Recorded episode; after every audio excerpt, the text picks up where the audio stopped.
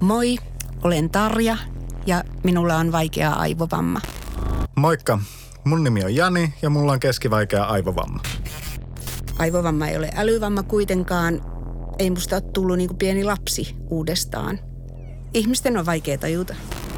Mikä aivovamma? Pystyykö aivovamman saanut harrastamaan seksiä? Miksi lätkässä ei esiinny aivovammoja? Vai esiintyykö? Moi mä oon Henna. Moi mä oon Anna. Me ollaan psykologi ja elokuvan tekijä. Ja meitä kiinnostaa millaista on elää aivovamman kanssa. Siksi me tehtiin tää podcast.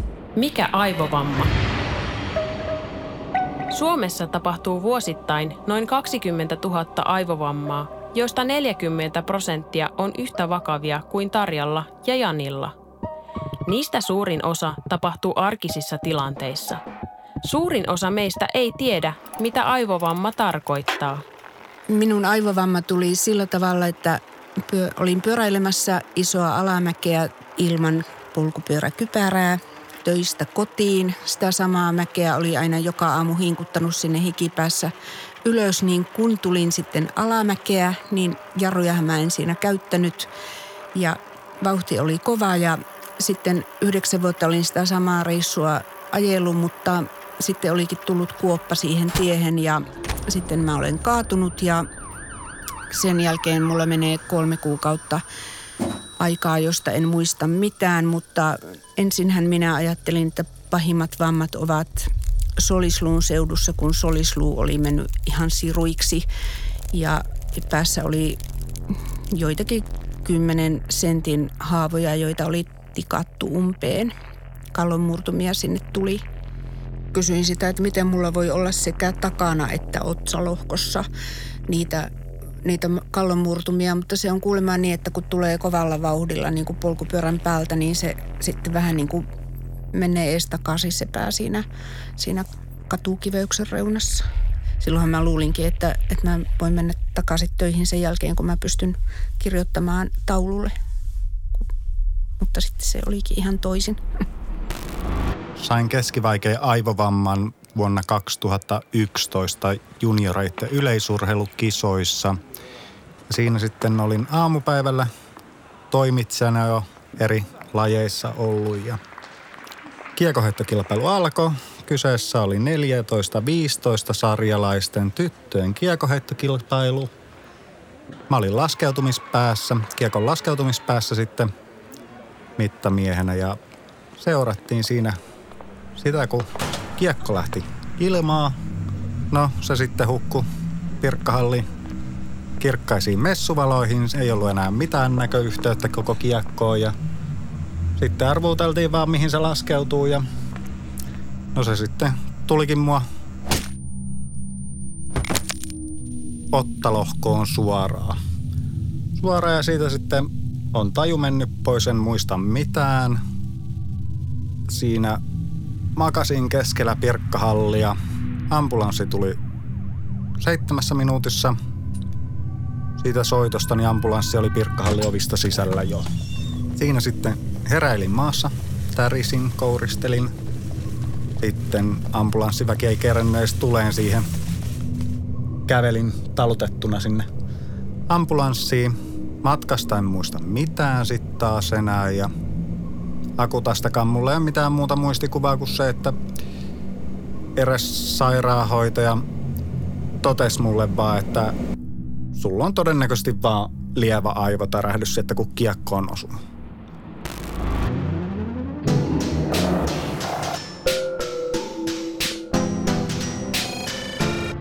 Aivovamma on niin kuin vaikea sana. Ja, ja vieläkin jotkut ihan mun ystävätkin saattavat sanoa, kun mä kerron, että no niin, olin siellä aivovammakuntoutuksessa tai joku aivovamma-juttu, niin saatetaan sanoa, että elä sano noin, kuulostaa kauhean pahalta. Mutta kun se on totta, se on se aivovamma. Et ei siitä, siitä ei kyllä tiedetä ja voin sanoa, että ennen kuin itselle sattui, niin enhän mäkään tiennyt, mikä aivovamma on. Kyllähän se silloin alussa varsinkin, niin esimerkiksi Mä en osannut itkeä. Mulla ei tullut itkua millään tavalla. Mulla oli vähän niin kuin tunteet jäässä. Mä olin niin kuin jäätä koko ihminen. Että ei tuntenut, niin kuin, ei tuntenut iloa, ei tuntenut surua, ei tuntenut yhtään mitään. mä elin tosi pitkään siinä, että ei, ei, mikään ei tuntunut miltään. Mikä nyt tulee ylipäätään tuohon tunnepuoleen, niin siitä ei mennyt kauaa siis siitä mun vammautumisesta. Vajaa vuosi, kun mun pappa nukkui sit pois ja oli se hautajaiset, niin en mä sielläkään, ei niinku, mä en missään kohtaa, kun se pappa nukkui pois, niin missään kohtaa ei tullut niinku mitään fiilistä edes. Ja sitten niinku mä siellä kappelissakin istuin, niin siis se mikä oli niinku, mistä mä itsekin järkytyin, niin mä kävin siinä niinku omat hautajaiseni läpi. Että kuka olisi niinku istunut missäkin. Että niinku, ei tuntunut yhtään mikään niinku miltään siinä kohtaa. Ja sitten kun mä kerroin näitä asioita, niin sitten ihmiset oli vaan sillä, että eikö sulla tunnu missään mikään? Niin sanoin, no kun ei tunnu, että mä en sille voi yhtään mitään itse. Että ihmettelee itsekin sitä asiaa, mutta kun ei voi, ei voi asialle yhtään mitään.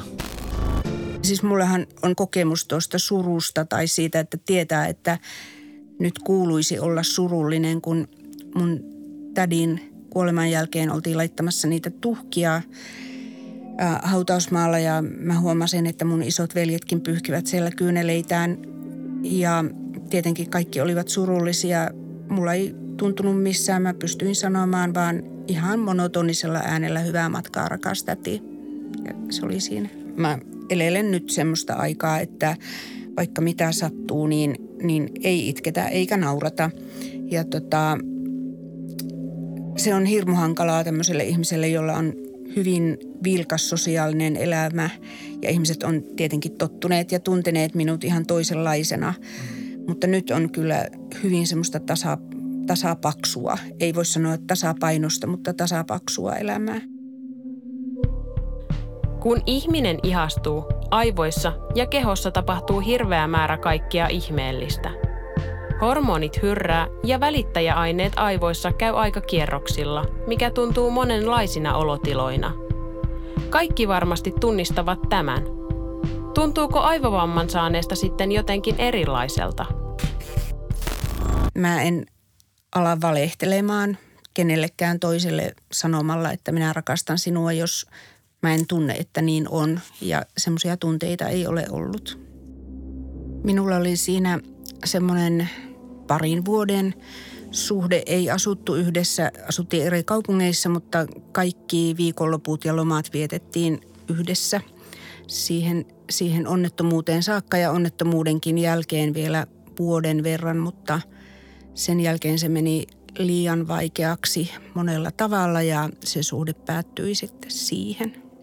Minähän olin kokonaan eri ihminen kuin se, johonka hän oli tutustunut. Mä olin ollut reipas ja rohkea ja menevä ja, ja sosiaalinen ja, ja se alkuvaihe kun oli niin vaikea.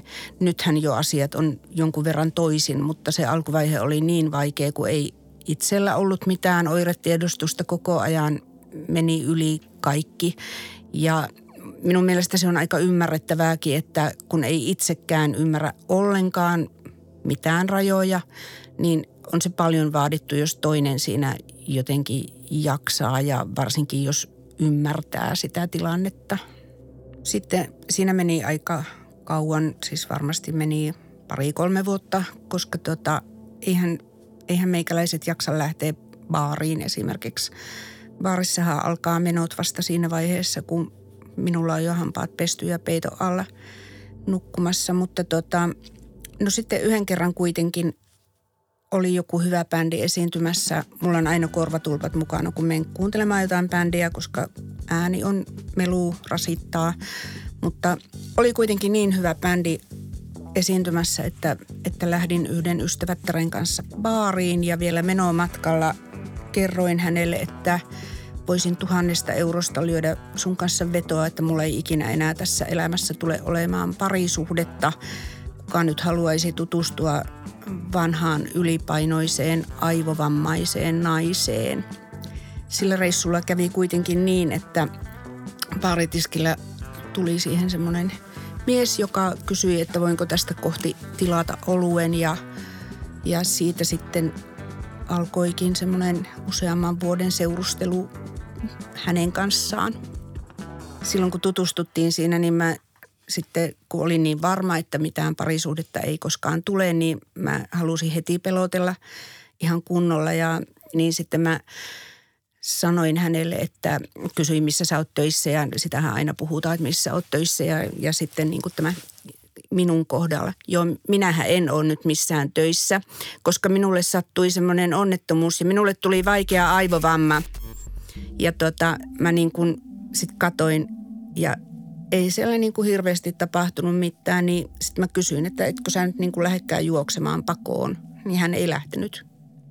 Tämä sopii meille molemmille hyvin, eli että mä en ollutkaan koskaan ajatellut, että mä haluaisin muuttaa kenenkään kanssa yhteen. Minusta on hyvä, että kaikki asuu kotonaan.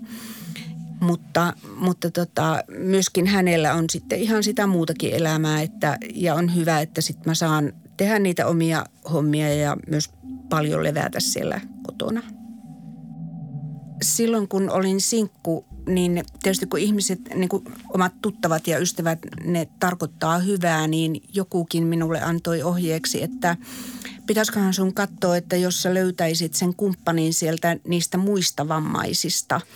Se oli varmasti ihan hyvällä sanottu, mutta itselle tuntui siltä, että ai jaa, että sun mielestä mä en ainakaan kenellekään terveelle kelpaa. Joo, no itselle mulla oli sillä, että mä olin sinkku silloin.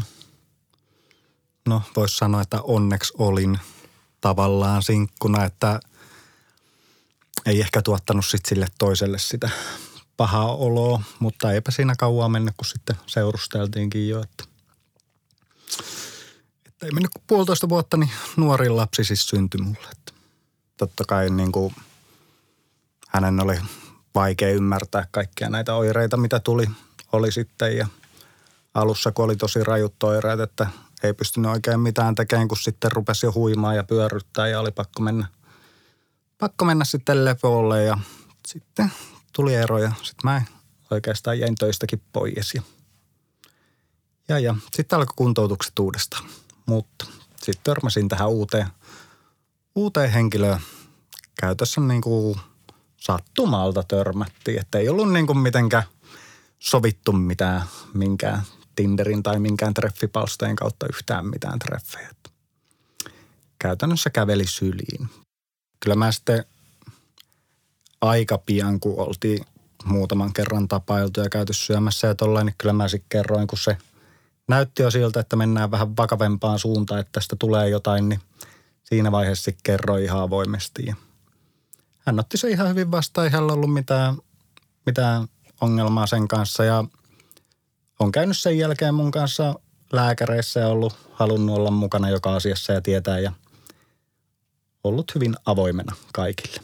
Se tuli ihan puskista, se sanoi ihan suoraan, että kun ei susta näy päälle päin yhtään mitään, että olisi mitään ongelmaa. Ja sehän tässä niin kuin suurin asia on, kun näkee uusia ihmisiä ja tapaa uusia ihmisiä, niin se on ehkä se – suurin ongelma, minkä takia ihmiset ei ymmärrä meidän väsymystä, mikä on ehkä se suurin yleinen oire meidän, meillä aivovammaisilla, niin he ei ymmärrä sitä, koska se ei nä, meillä ei näy niin kuin mitään päällepäin, että meillä olisi mitään tapahtunut edes.